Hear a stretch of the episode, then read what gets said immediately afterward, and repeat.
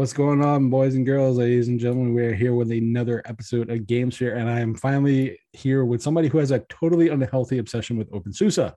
Almost. And that is, I already got you on audio saying otherwise. Wendy has pictures. You're wrong. Well, yeah, you know, I mean, those are, those are slips. Those are slips Says the guy wearing the OpenSUSE shirt. with the OpenSUSE it plushie. Uh, so Nate, why don't you give the people some uh, background on what are some of your actual hobbies besides OpenSUSE? I think we just covered the list. I'm kidding. I know. So I I like uh, technology. I'm a I, I my long branding um, tagline is I'm a Linux vintage and uh, a Linux fitness and vintage tech enthusiast with an almost unhealthy obsession with the OpenSUSE project. That, means like everything that OpenSUSE does. But uh, so when it comes to like Linux, I like lots. I like everything Linux. It's it's fun. I like playing with other Linux distributions a little bit, and I like to dabble here and there. I'm always, you know, playing with something in in the realm of Linux, not just OpenSUSE. And then vintage tech, I, I love, especially with the Commodore. Uh, you know, that's where I started, Commodore 64, then the Amigas, and then I, I've recently purchased an Atari 400 that I started dabbling with a little bit. Not a lot, just just started. I got the old VIC 20, which was actually before my computing time, but I still have it. And then I also I like you know technology in general. So you know I'm I'm playing with Home Assistant, and I'm I'm uh, retrofitting my dwelling, so it means house and my cubicle labs with smart switches. So I've been learning how to program the switches, like put in flash new firmware on the ESP based chip, and and program them with the desired states and so forth. And and so I like everything to do with technology, and also I like um I, I just moved out and to be a to be a country mouse, and I like all the things that that are involved in in living out in the country, away from people. Nothing wrong with people. Got to have people. People make the world go round. But I like uh, having like a, a small little subsistence farm. So I got, you know, I got poultry. I got a couple of fruit trees, a few, a few more than a couple. I have a few fruit trees that I planted, and uh, I'm I'm kind of want to like uh, the, the idea of living not off grid, but living where uh, I can volunteer to be a part of the grid or whatever is it's my choice, you know, and then also contribute back into the society in which I live. That's those are the things that I enjoy doing. And then of course, fitness. I, I like to uh, I work out daily uh, to keep uh, keep the headaches away ultimately, but it makes me feel good. So you know, going for a run, I have like trails I can run now, lifting heavy things up and putting heavy heavy things down and and and whatever. Sometimes my kids. And uh and, and pretty much I, you know i like uh i like being outside a lot. So um i'm one of those rare nerds that actually likes the outdoors um and i want to kind of make the outdoors more nerdy if that makes any sense. And that is a that is a topic in and of itself right there Well, see, the thing is, is like being a nerd or a geek or anything is really just a pa- being about passionate about whatever it is you're into. And the Oh, for thing sure. i- and, and so I find it ironic when people are like, "Oh, well, you know, geeks and nerds are like the basement dwelling computer, you know, dwellers," and it's like, not really, because like you and Wendy, you guys like, you guys are uh, like technology, but you guys are also outside enjoying, you know, nature and the giant orange thing in the sky that I have no idea what that Yeah. is. Um, so you know, it, it's really, it really does boil down to just being passionate about what you like to explore in life. You know, it doesn't Mhm. matter what it is, and that's really kind of how I come across these game recommendations because Mhm. obviously you know we we have a banter back and forth on extend that talks about how we uh you know you're a retro gamer and like you don't game anything past you know basically 1989 at best. 92 93 whenever descent came out the 92 or 93 i think. You do have descent 3 though. That's true. That doesn't count though. You also have a bunch of other games that you recently received that were prior to 1989 You're this is true but those games i feel like are more are, are more in the tradition of the older games if that makes any sense. You know there, there's yeah. you know, like some of these like these newer uh games like I, I got a ps4 recently that and that now I, no don't tell anybody this but i got a ps4 recently and we did talk about that and i i've tried playing it a little bit but i feel like the games are not really geared for me. I think maybe like the little big planet that's a lot of fun it has a you know it's that is that 2.5D is that what it's called I think? Yeah. is what we refer to it as? Yeah, it's yeah, got 3D elements. It's a it's a 3D element backgrounds with like 2D side scrolling Scroll- motion. yeah. And, and 3D character models, but right and, and those are a lot of fun to play. And you know because I, I know they're they're just a more maybe I'm simple minded I don't know what it is there but like I like games that are just I can jump in have some fun and then jump back out and then jump in whenever I feel like it again like I, I don't have to be uh too heavily uh invested in like uh you know, like like in reflexes and whatnot. Like you don't have to have great reflexes to play Little Big Planet. You don't have to have great reflexes to play Super Mario World or any of the variants. Uh, obviously, some people may argue that, know, people who speed run and do fa- crazy things. But I just like I'm a casual gamer. I like to game uh, a lot of times just with my you know with my family uh, because we we like to play games together. So there's a whole. I mean, so basically, you fill in that genre. That's or close to that genre, and that, that to me is is about the kind of gamer that I am. uh, Tesla Effect, a Tex Murphy adventure. Mhm. This is set in, uh, I believe, 2049, 2050. I don't remember the exact. 2050. Thank you. I don't. I was going to say the exact date escapes me. Uh, the Tex Murphy games go back to 1989. That we go. reason, that reason alone was the reason I made this recommendation to Nate, but also the FMV portion of it, which makes it an early 90s game, early to mid 90s game, Mhm. which would be more up your alley. Yep. And the fact that it's point and click. This game came out in 2014. It was done by a Big Finish Games. They've had a couple other games. Um, it's basically a reformation of the original studio that made the Tex Murphy games. The original creators and the original actors and all the stuff. So the same guy who was in the FMVs in 1989 is the guy playing Tex Murphy in 2014. That's great. That is That's awesome.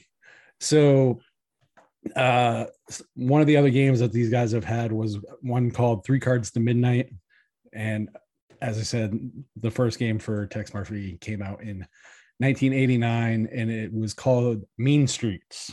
That was the name of that particular game as Nate slowly searches for that particular game now. That sounds familiar. Now that you Uh, say that, I didn't. I didn't do any research. I just played the game and went went went from there. So, for those that are wondering what we're going to be looking at as far as content for this particular game, we're going to be looking at the audio, the graphics, the story, the control, and whether or not the game's actually worth its money. So, each one of these categories, Nate, is a one to 10. So, and at the end of it, we add it up and we make the determination whether or not you'll continue to either attempt to or try to play this game this episode, Game Sphere, is brought to you by DigitalOcean. Now's the perfect time to dive into DigitalOcean. Their new app platform service helps you build modern cloud native apps for way less money. With App Platform, you can build, deploy, scale apps and static websites faster, easier than ever using a simple and intuitive interface. Simply point App Platform to your GitHub or GitLab repositories and let it do all the heavy lifting. Whether you're using Node.js, Python, Go, PHP, Ruby, static websites, Docker, and container images, by running App Platform on their own infrastructure, DigitalOcean keeps your costs significantly lower than other products. Plus, it's built on top of DigitalOcean's Kubernetes, providing a smooth migration path so that you can take more control of your infrastructure setup too. As a GameSphere listener and member of the DLN community, you can get started building your world-changing apps with their app platform for free. And it gets better. DigitalOcean will give you a $100 credit when you sign up at do.co slash DLN. Again, go to do.co slash DLN and to get started with your free $100 credit on DigitalOcean's new app platform. And we want to thank DigitalOcean for sponsoring this episode of GameSphere. We're going to talk sound. Uh, so this is literally the opening of the game. And the one thing I've understood about the sound is there's a lot of kind of atmospheric stuff. Uh, Mhm. The Tex Murphy games tend to be very neo noir as far as like their feel, like they're they're very Dick Tracy and that kind of vibe that they're going for.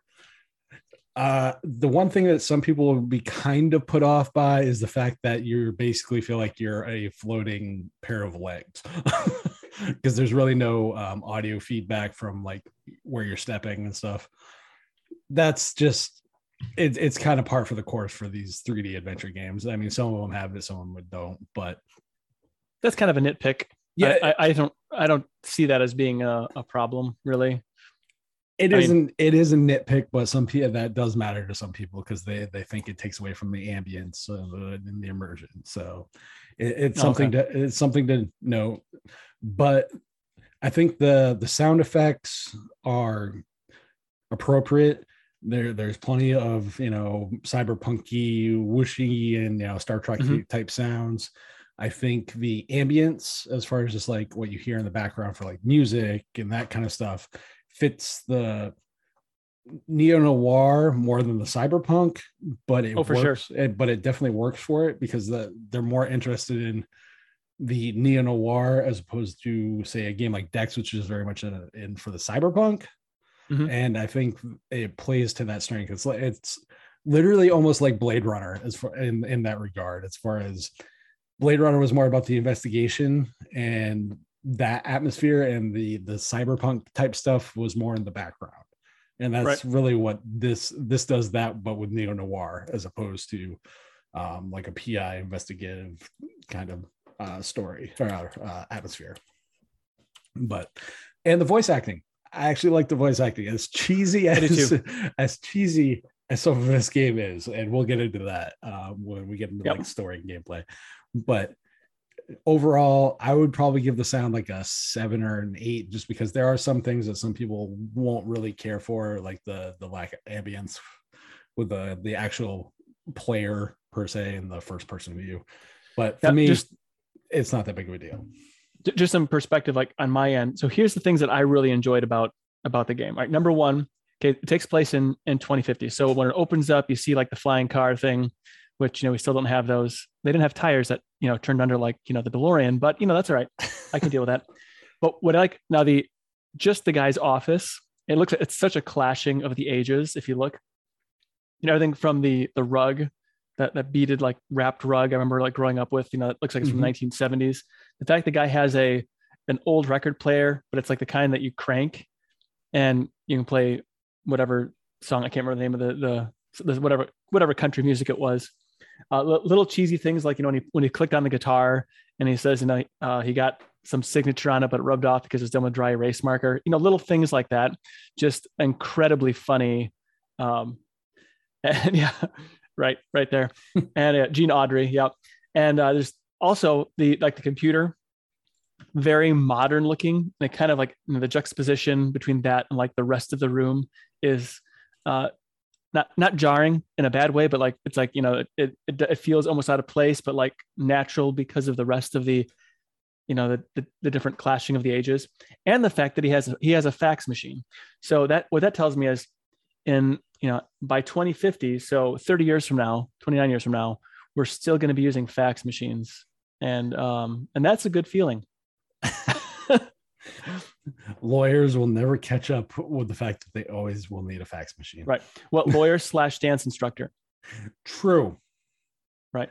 Or is it True. pi dance instructor anyway so but there's a lot of things like uh, even like the the bed there i mean it just it's just so gaudy 1970s which makes me laugh or is it 80s i don't know Yeah, uh, but Um, what, you're talking about is more the aesthetics of the game. Mhm. Um, where uh, what what was your take on like the overall sound of the game though? Like just the audio presentation and that kind of stuff. I thought it was great. I mean, I don't have like uh, let's, let's we should you know just to be clear, I don't have like super high standards when it comes to like the games like the audio. So the the audio isn't crackling, the audio doesn't skip, it doesn't do anything crazy. It sounds good. You know, the little cut scenes here and there, I think they're incredibly funny. What would you give the sound? Like if on a one to ten, what would you give the sound? On a one to ten. All right. So I never give anything a 10 because Well, then there's nothing to nothing's ever perfect.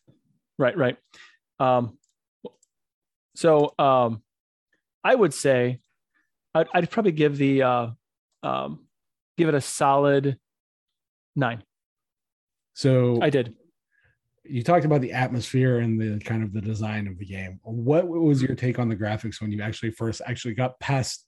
I don't know. The FMVs are an integral part of the game. So, what was your take when you first fired up the game with like the FMVs and then getting into the actual 3D exploration of the game? All right, so that was that's this is that's a really hard category for me, and I knew there was going to be an issue because, in my mind, because I'm more of an older game gamer, that that changes my uh, how I look at games essentially. Now, if I compare this something to like a AAA title, like I would see on like a PS4, since I don't really have any on Steam, it's definitely not as good. So, the, but this is also a lot better than let's say, you know, a game from 20 years ago, like Starfleet Academy, or or even you know Far Cry from way back when, not the remastered one. So where there's, I, I would say there's a lot, you know. So I'm gonna I'm gonna give this I'm gonna be generous on this. I'm gonna give it an eight because the graphics aren't glitchy, the the um the environment is immersive enough. I feel like I'm there ish, but in a digital way. And uh, and so I think it's I would say I'm gonna give it a solid eight because it's not bad. None of the none of the graphic you know deficiencies take away from the enjoyability of the game, and and also I don't think graphics are the uh, unless if they're really bad. I I don't consider that a, a deterrent to purchase a game if that makes any sense.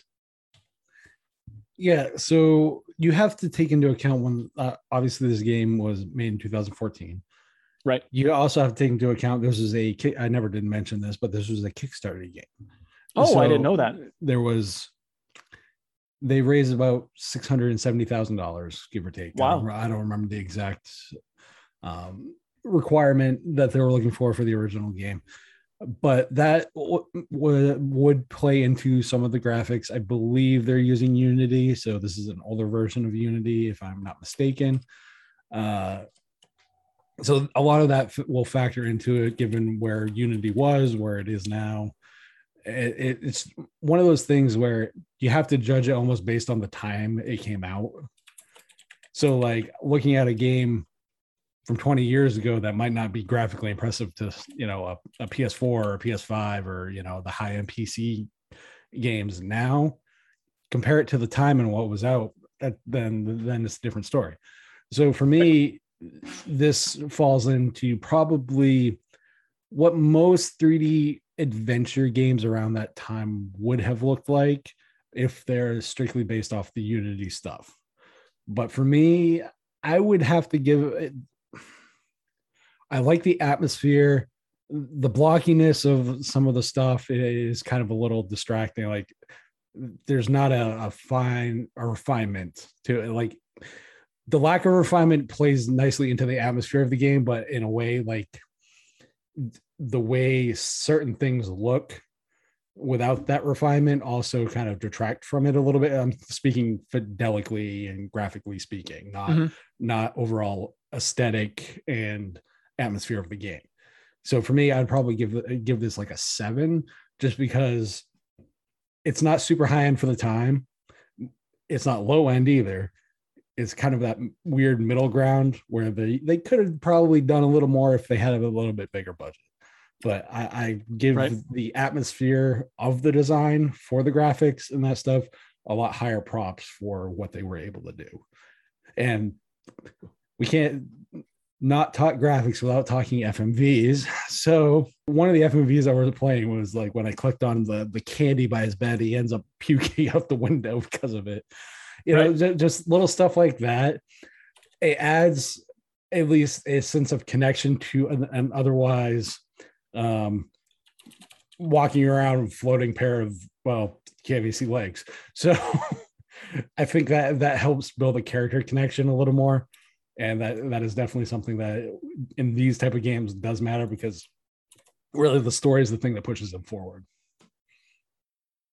Yeah i i like the those little cutscenes like that. Like i mean you don't you don't have to the, you don't have to see that cutscene but the fact that they put that in there with the candy i think is great it, it doesn't necessarily advance the story at all but it's just it's a nice um it's it's a nice addition a nice bit of interaction with the game it makes the world that you're interacting seem more like an actual world, not just like a computer game, if that makes any sense. Uh, that for me does actually come into play and does matter because it's really that atmosphere is really what makes or breaks these kind of games. Random scaffolding in the alley. I mean, Random I think that's a good touch. You have the irony of the Ritz Hotel being like this rundown, kind of dingy little like like that that's Yeah. something you would expect in like a neo noir kind of deal. Like irony and that kind of stuff really does matter. right. um example he, he's looking back at his history he's like lead pipes are always magic and then you get the a little cut scene right here like that stuff is just it's it's cool little stuff like that which i i appreciate and i think adds to the character connection a little more but uh yeah so for me i think that kind of st- like these kind of things add to the the overall atmosphere of the game and really do help play to its play to its strengths and whatnot. What was your impression of the story? Now, there, the, this is going to be a little bit hard because it's you haven't actually played much more than the that first hour or two. So, is there enough of a story so far that has interested you in its uh, take on the neo noir cyberpunk stuff, or like the Tex Murphy universe at all? I'm going to go ahead. I'm going to say, is it engaging? Absolutely. Is it my my favorite genre? No, it's not. But is the story engaging enough that it, that the genre is just the the tapestry of which that it takes place? Yes, it is engaging enough. I, I will say I do enjoy. Uh, th- there seems to be depth to the story. There seems to be depth to the characters, and because there's enough written in the characters, it's going to stay interesting enough for me to complete it. Will I actually complete the game? Uh, that's kind of an unknown because I often get like 80% through a game and then I see a new shiny. But I will definitely take time and and uh, and watch. I, I'll get watch. I will I will go through this game further and um, because it's engaging enough, I enjoy it enough. I mean that that I will I will I will go and continue the story. Now, I I will say sometimes sci-fi themes are more appealing to me, but not lately as much. Uh, I think some of the I think sci-fi is kind of as a whole for me jumped the shark a bit. But sci-fi from you know like the Star Trek in its golden era, it's like the 90s. Um, I would say is I would enjoy those stories more. But I this is not Star Trek. This is you know Tesla Effect, the Tex Murphy adventure, and I do like this. So I'm I'm going to go ahead and give the story an overall rating of an eight. So it's closer to, you know, we're, we're just past, you know, the halfway of the better half of of that. So certain people within our community might argue about whether or not the 90s was a good time for Star Trek. Well, they're wrong, but that's okay. They're allowed to be. And this one's just for you. This one's just for the Star Trek fans. Voyager Threshold. We've talked about story, we've talked about, you know, everything else. What is your take on the actual game controls though? Like the interaction 10. and the environment. Oh, really? Oh yeah, I thought it was great because, like I said, it for me anyway. I because I'm not like these. Uh, so many games have these different controls, and it takes me a while to get into the controls, and I Mhm. don't enjoy having to like read up. Like when I if I if I put a game down and then I come back to it, I don't want to have to reference a cheat sheet to get to the controls. If that makes any sense. Like I don't have to like re learn the controls. This one, the controls are so simple because of the whole right click interface and everything is right there and how you do things because the tutorial was was really do- well done that it'd be it's very easy just to hop right back into it and that, and that's so as much as i like i'm trying to think what the game is um it's on the switch uh it's one one of the kirby one of the kirby adventure movie uh, games. Mhm. i have to re- reference how to do the super moves every time i play. And thankfully i have Syncthing so i can very very easily get to it you know on any device because i have a little folder with those particular moves for you know whichever character it's called. I can't remember. Dark meta knight i think is my favorite. Um it's to me it's a it's a harder game for me to hop back into because i have to relearn the controls and it takes me a while. This game i can hop right back into controls controls are simple they're intuitive you know they just kind of make sense you know, you use the the WASD, you know, arrow keys to move around, use the mouse to interact with the environment, like many other games. So it's very simple. I love the controls. I give it a solid 10. To me, what matters is the interaction with the environment. And like you mentioned, the, the WSAD right click interface definitely helps it. And what makes it even better is the fact that all that stuff is right there in, in the interface when you right click. And that matters more i think for accessibility and making it mm-hmm. far better for people to actually be able to more people to actually be able to play the game and that to me is probably the biggest thing you can ever ask for in a game at the end of the day you want more people to be able to play your game more than anything else mm-hmm. right you, want, you don't want the controls to be a stumbling block or a, uh, a difficulty in, in actually playing the game yeah. And and that to me I think matters far more. So I'm with you. I'm not going to give it a 10 because the the move I'm not saying the movement feels stiff, but it does feel a little more rough, I guess is probably the best way to say it, as far as like the the turning animations and all that stuff. Uh, in, in fairness, you are correct, but I do really like Sorry, I'm watching the FMV. Yeah. I think the acting is great in it. I, I, do like the, the choose your own adventure aspect of it too. I don't know how because I haven't played far enough to know, but I don't know how it affects like the story. Like if it if if there's accumulation of effect by making poor decisions or the decisions you make, or if it's just little deviations off of a of a um yeah you know uh, uh, I haven't played enough of this that uh, like you, so I honestly couldn't tell you. But if the, if this affects the end of the game or the approach that you take with, you know, people remembering all this stuff, kind of like uh, the game I did with Michael for Telltale, um, The Wolf Among Us, I mm-hmm. would be really curious to see that actually happen.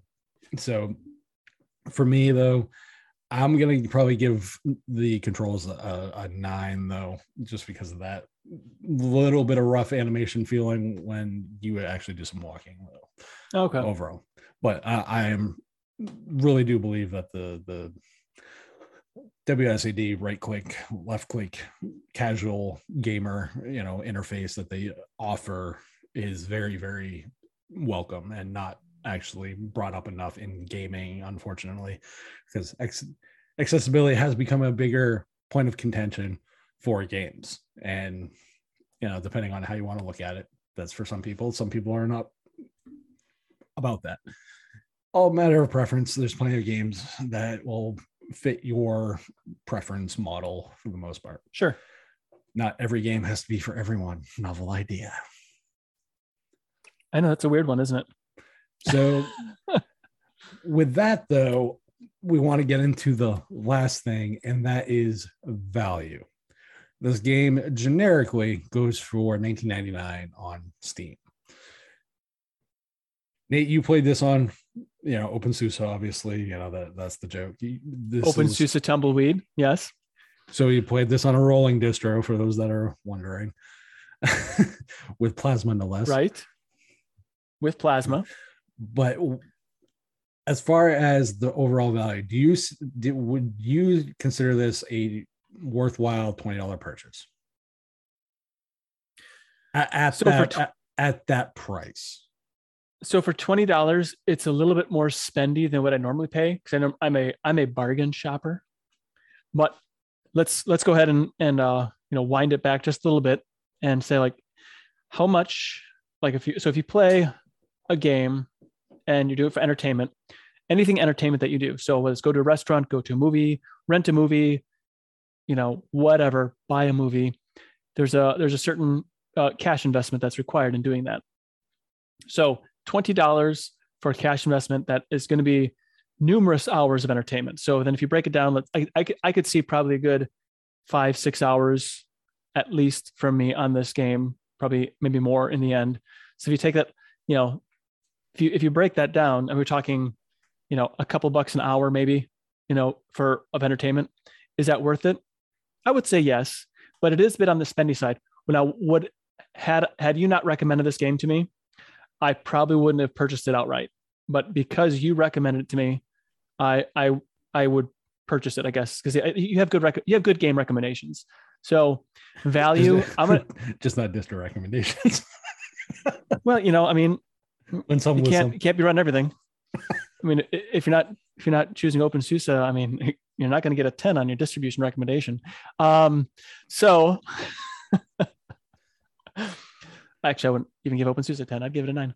But anyway, um, is there areas for improvement?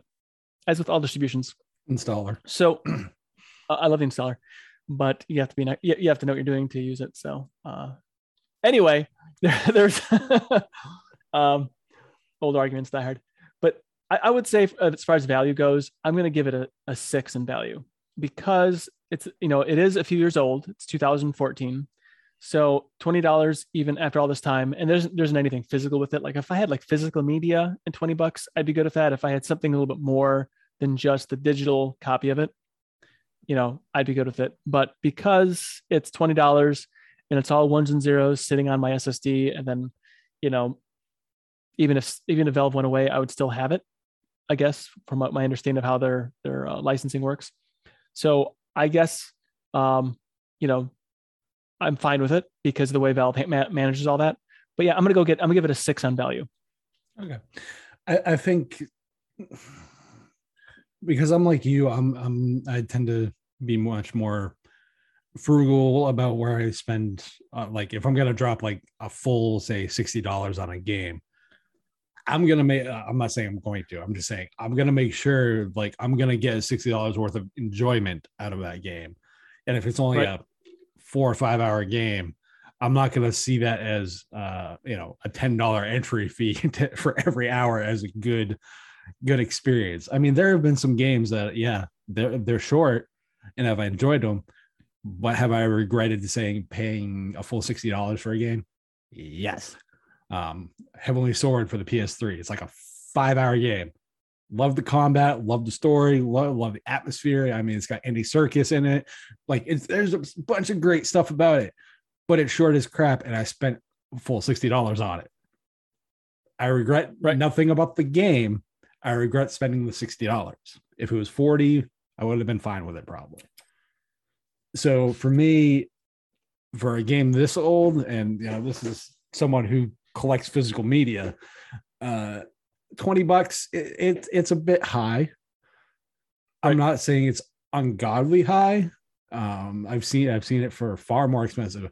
Uh, other games that usually would tend to fall in this genre, usually it's it's in the right price bracket for its comparative brothers and sisters. Um, one game that comes to mind that came out recently for Linux, which is a fully FMV game, is uh, Dark Side of the Moon, and I don't mean the Pink Floyd album. for the there's a game, it's an FMV thriller game called Dark Side of the Moon, which FYI Nate has a native Linux version. Ooh. Uh it's 15, but that's $15. mm-hmm. Granted, it just came out, but there are other games like the shape shifting detective and uh the incredulous murder of Dr. Dekker, I believe is the the name of the game. That is fully FMV, same deal, but they're like 15 bucks a whack still. And that came those came out a few years. So I don't think it's overly priced, but I think f- for the age of the game, it's pricey. So I'm more of a buy it on sale kind of guy. So if it's like if it was 15 bucks, 10 bucks, I think I would give it a higher recommendation on the value, but the quality of the game is what I have to look at as well. Uh, like, so for me, would I view it as a, a $20 game, I wouldn't feel horrible about spending 20 bucks on it. So like right. for me, it'd be like a seven on, on where it sits as far as the value. So I, I'm not, I'm again, I'm like you where it's like 20 bucks. Eh, like I might not spend that personally, like in that range, but if you know 10, 15 bucks, I'm probably a little more enticed to buy it. Mm-hmm. So I would give it a seven.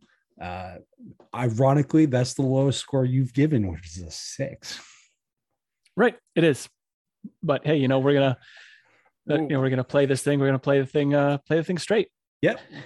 This episode of Gamester is brought to you by Bitwarden. One thing we can do to protect ourselves is having a unique password for every online account we have. I've been using Bitwarden for a while now to do just that. And not only helps me keep track of my many passwords I now have. It includes a random password generator, and you can set the length of special characters and so much more. Better yet, it's 100% open source, receives third party security auditing, and you can get started for free by going to bitwarden.com slash DLN.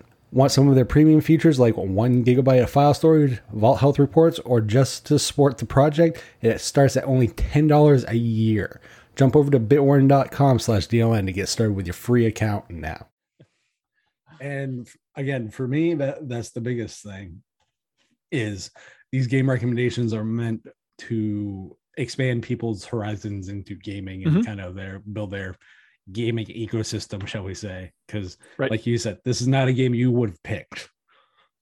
Well, I didn't even know about the original, so you know for what that's worth. So someone tells me now Nate's gonna go going to look back at the originals. There- there is a there is a strong to almost assured assured likelihood that I will be checking out the original game. Shock, surprise. It's almost like it's almost like the the entire reason I picked this was based on the fact you're a retro gamer. Mhm, Yeah, Generic, generically a retro gamer. Uh, you do have modern stuff, but generically, you're you're you're your bread and butter for when you do play video games. For you personally, is more the older stuff. you know it's typically if I if I'm in a game like if I'm gonna if I'm gonna carve out some time to game and it's not with my kids, which doesn't happen very often, but if I am, very likely it's running on a nearly 40 year old system or or the remake of that nearly 40 year old system called the C, the 64. So um the C64 I should say. But uh but yeah, so there's there's that. And and by the way, I have paid I think I think when I bought I bought PETSCII Robots from the 8-bit guy and I got a box copy of it with an adapter to plug in a Super Nintendo controller into the into it. Mhm. And um and so I, I spent more than 20 bucks on that, but I felt good about it because I got a box copy, I got a floppy in there, and I got a little little little thingy to plug into the computer. So there's you know there's that too as far as you know. Um there is something to be said about buying physical versus digital. Mhm. Example, sure. like like my Switch games. I I have imported more games lately because they're available physically in say Europe or Asia or whatever, but they have like English subtitles or English gameplay, you know, whatever. Mhm. There, there's something to be said about owning it physically. Yeah. What, uh, I, I like I like holding something. I see I see all your things. people want Mine to know off what, camera that way. people want to know why I collect that stuff. It's because th- there's something physical to it. Mhm. It it doesn't feel limited to a, a service like when the, the PS3 and Vita were being announced. So like, oh, we're shutting down the online. You can't download anything anymore. There go all my digital games. Awesome. Right. Like like that that is a real concern. Now, granted, Valve has been very good about when games get delisted that you still have access to them. So I Mhm. will give Valve tons of credit because I have like uh, Transformers War for Cybertron, which can't buy digitally anymore, but I can download it on my Steam collection every time. Yeah, and that's awesome. But I missed out on that one. So that wraps up every category. Now, let's really get into the crux of it, though. Uh, you gave audio a nine, graphics an eight, story an eight, controls a 10, and value a six. So Yes. we're talking 17, 25, 35. You gave the game a 41 overall. I did. And for those that want the traditional, you know, 100 point scale, just multiply it by two. That's the whole point of the system. You can make the system fit whatever scale you want. Yeah, it works. You- so you- an 80, 82%. It- It's a B minus. it's, an, it's an 82. So that's a 8.2 for your 10 point scale. It's an 82 for your 100 point scale. That's a little over four stars if you want to go to the four to five star route. Like, Right. There, there's plenty of ways to translate this to your preferred system. That's why I Right. do do the 50 point scale. So Keep the Uh, Night gives it a four out of five stars Yeah. or 4.2 out of five stars. Yeah, exactly. so for me, I would generically put it in that same route. I'm not gonna give a final score because I'm more of a I have to finish a game in order to actually give a score. Um, like I'm uh, first impression is around what you are yours very much is though, as far as um how I view the game. It it might be a little lower, obviously, because I'm a little more nitpicky on certain things, like the sound being a seven as opposed to an eight, that kind of stuff. But Right. overall, we're basically in the same neighborhood for stuff. Yeah, I'm- it is. It is by no means a bad game at all. It's a very engaging game. It's it has lots of play value. It has um, great cutscenes or full motion video, whatever you call them. It has a lot of a lot of really great things going for it. For me, the only thing that you know was the only thing that was hard for me was the twenty dollar purchase. You know, really not a huge deal. Twenty bucks, not a huge deal. But you know, for me, I wouldn't just I wouldn't impulse buy it because it's it's outside of my impulse buy um, threshold. Mhm. But I'm also super cheap, so I mean, I when I drop a penny, it usually hits me on the back of my head because I'm bending down so quickly to get it, pick it back up. So there is that. so with that said, uh the question is, are you going to continue playing it? And you I am. kind of you kind of already answered this a little bit earlier. Yeah, I am actually I'm absolutely going to continue playing it. I have I laughed so hard playing the game that it just it's just too much fun to not continue to play. That's that's really what it boils down to. Yeah, and and for me, like, is this a game that I'll continue to play? Well, I'm a cyberpunk fan, so well, that should answer your question right there. There you go. Yes, I will continue to play this. Um, it's not going to be at like the the forefront of like, gotta play it, gotta play it, gotta. But if I'm in the mood for a story, like solely story focused game, because really that's what these are. Like, the whole main purpose is like a atmosphere and story. That is the, these games' purpose this would definitely be on that uh, really high on that list to to go and play. So I am definitely in the same boat you are as far as that. Awesome. So you have basically a 7.5 for me, an 8.1 for or 8.2 for Nate, or an 82, whatever category you want to put that in, a 42, sorry. Um Or B minus. No, uh, 41 for for Nate. Uh, you know, this is definitely a fun game. Um, Yep, I can sure. tell there was a lot of love and effort that was actually put into it for the Mhm. fans of this series of games. And I can totally appreciate people who do and show a passion for the projects they're a part of, and it shows in this game. The, despite Absolutely. despite little nitpicks and stuff I might have, overall it's really a, a good game to go and play if you're a cyberpunk or you want like a neo noir um, vibe to a game. or just a good adventure game. Actually, it's a good adventure game. It is. You know, It- it's a good it's a- exploration adventure game. It, it is very much a explore your environment kind of game, which is hard to find really now, like good ones nowadays. Mhm. I've, I've noticed. So there you guys go. There's another game recommendation. I just expanded Nate's Such an site. enabler. Uh, totally. I own that label like there's no tomorrow. yep, But you sure do. So we will catch you guys on the next episode and thanks for tuning in.